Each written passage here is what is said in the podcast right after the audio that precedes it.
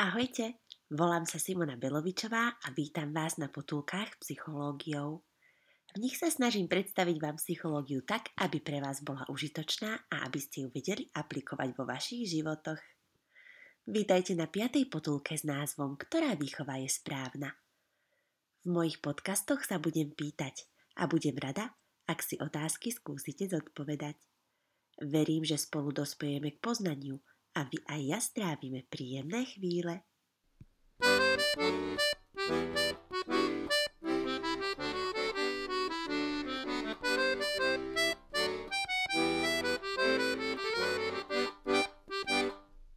Výchova je cieľavedomý proces formovania vlastností u dieťaťa. Psychológovia ponúkajú rôzne pohľady na výchovu. V tejto potulke psychológiou vám predstavím tie, ktoré sú výskumne potvrdené.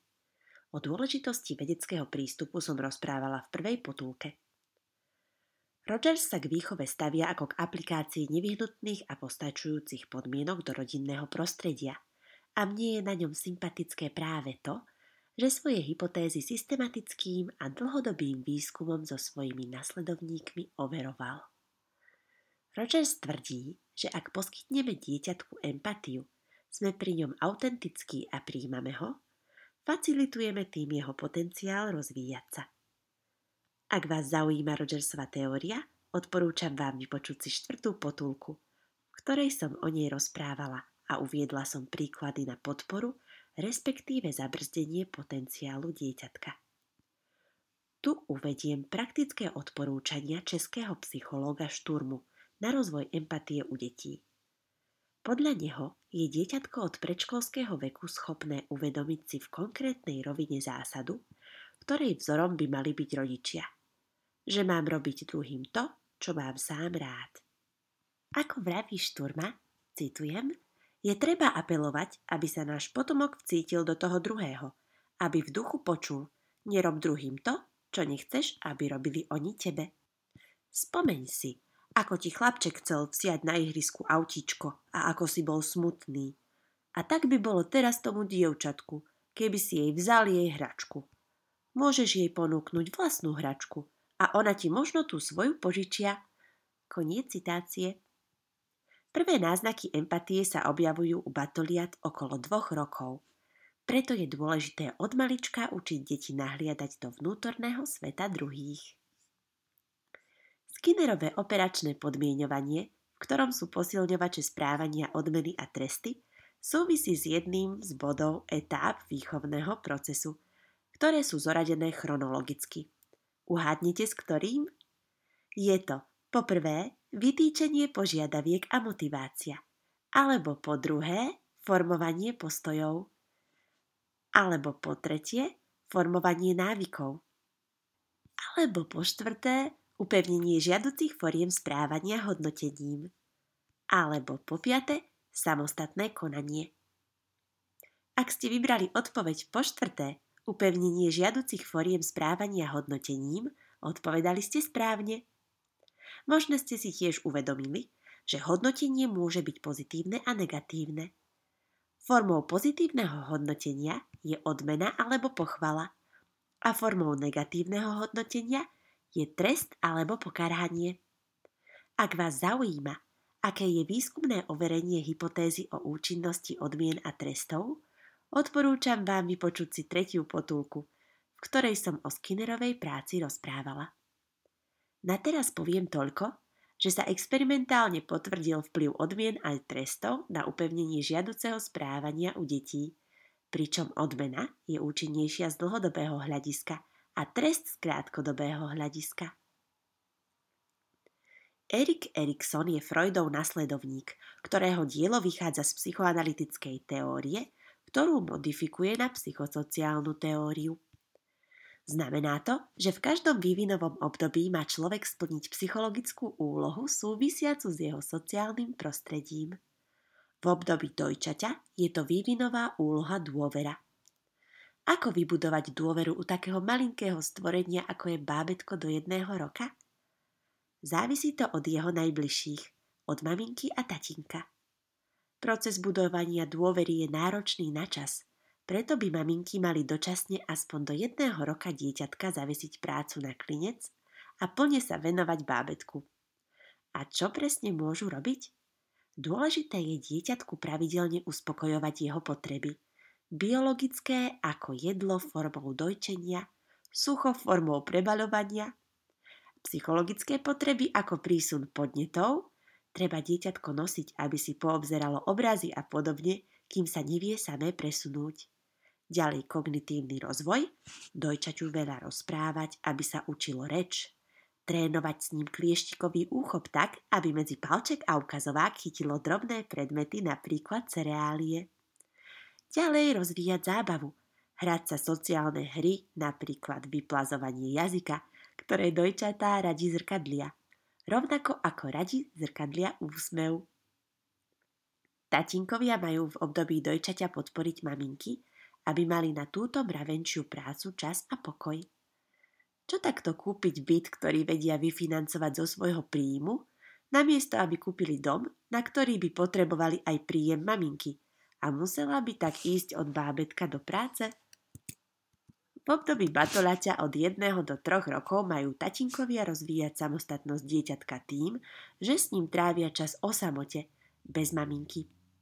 Separáciu môžu podporiť aj starí rodičia – u ktorých dieťatko samé prespí, čo je zároveň prípravou na neskoršiu adaptáciu v škôlke.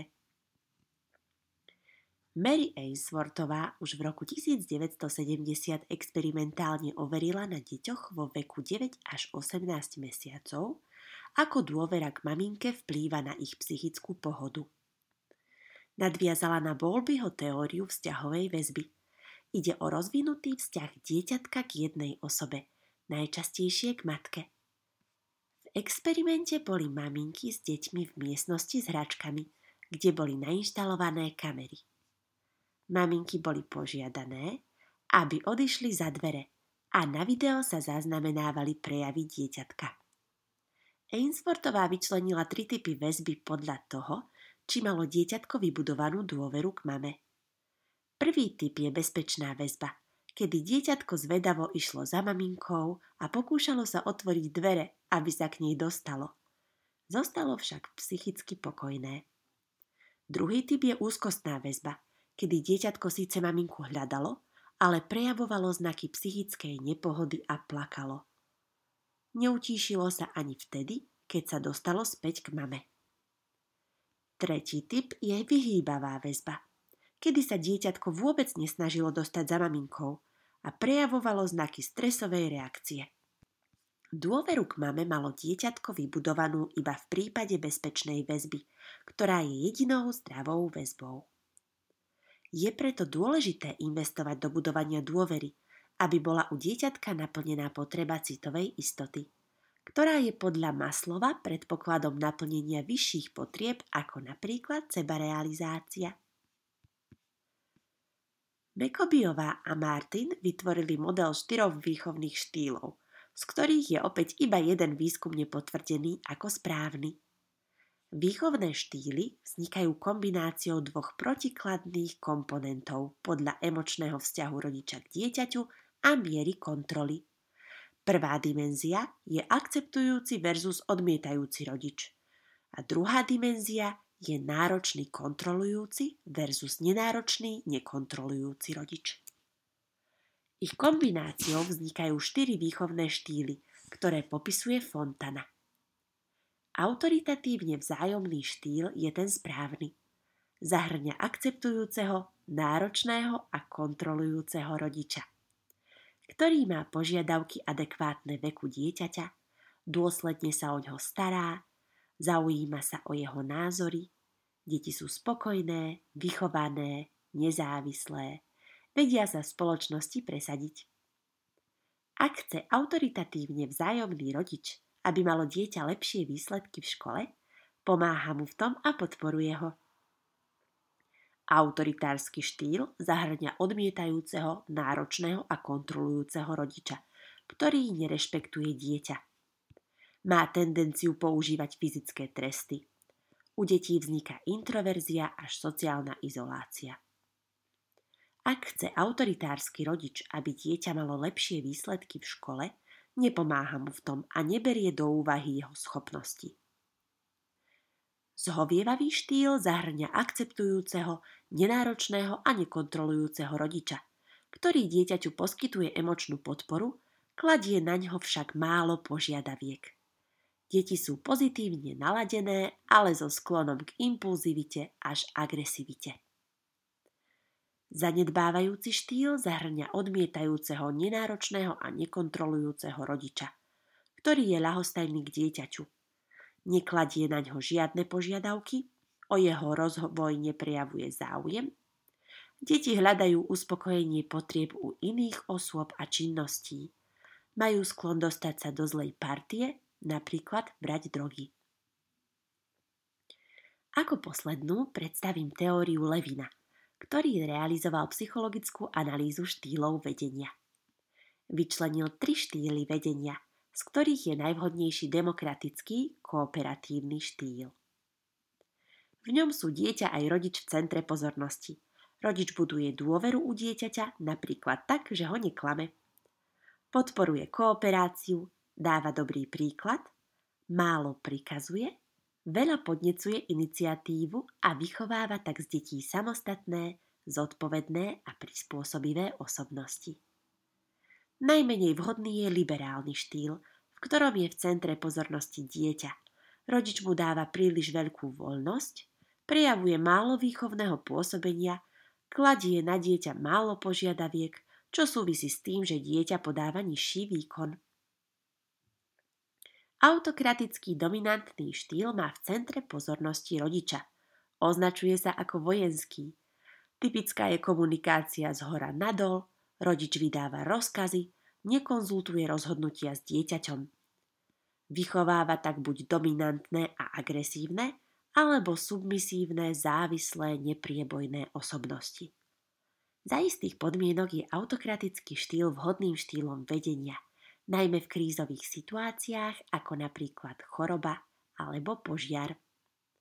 Využíva sa najmenej, viac sa aplikuje liberálny a najviac demokratický štýl. V súčasnosti sa vychádza z toho, že každý štýl má svoje výhody a je situačne aplikovateľný. Vymedzuje sa tzv. situačný štýl – v ktorom je kľúčová schopnosť rodiča vo výchove prispôsobiť uplatňovaný štýl konkrétnym podmienkam.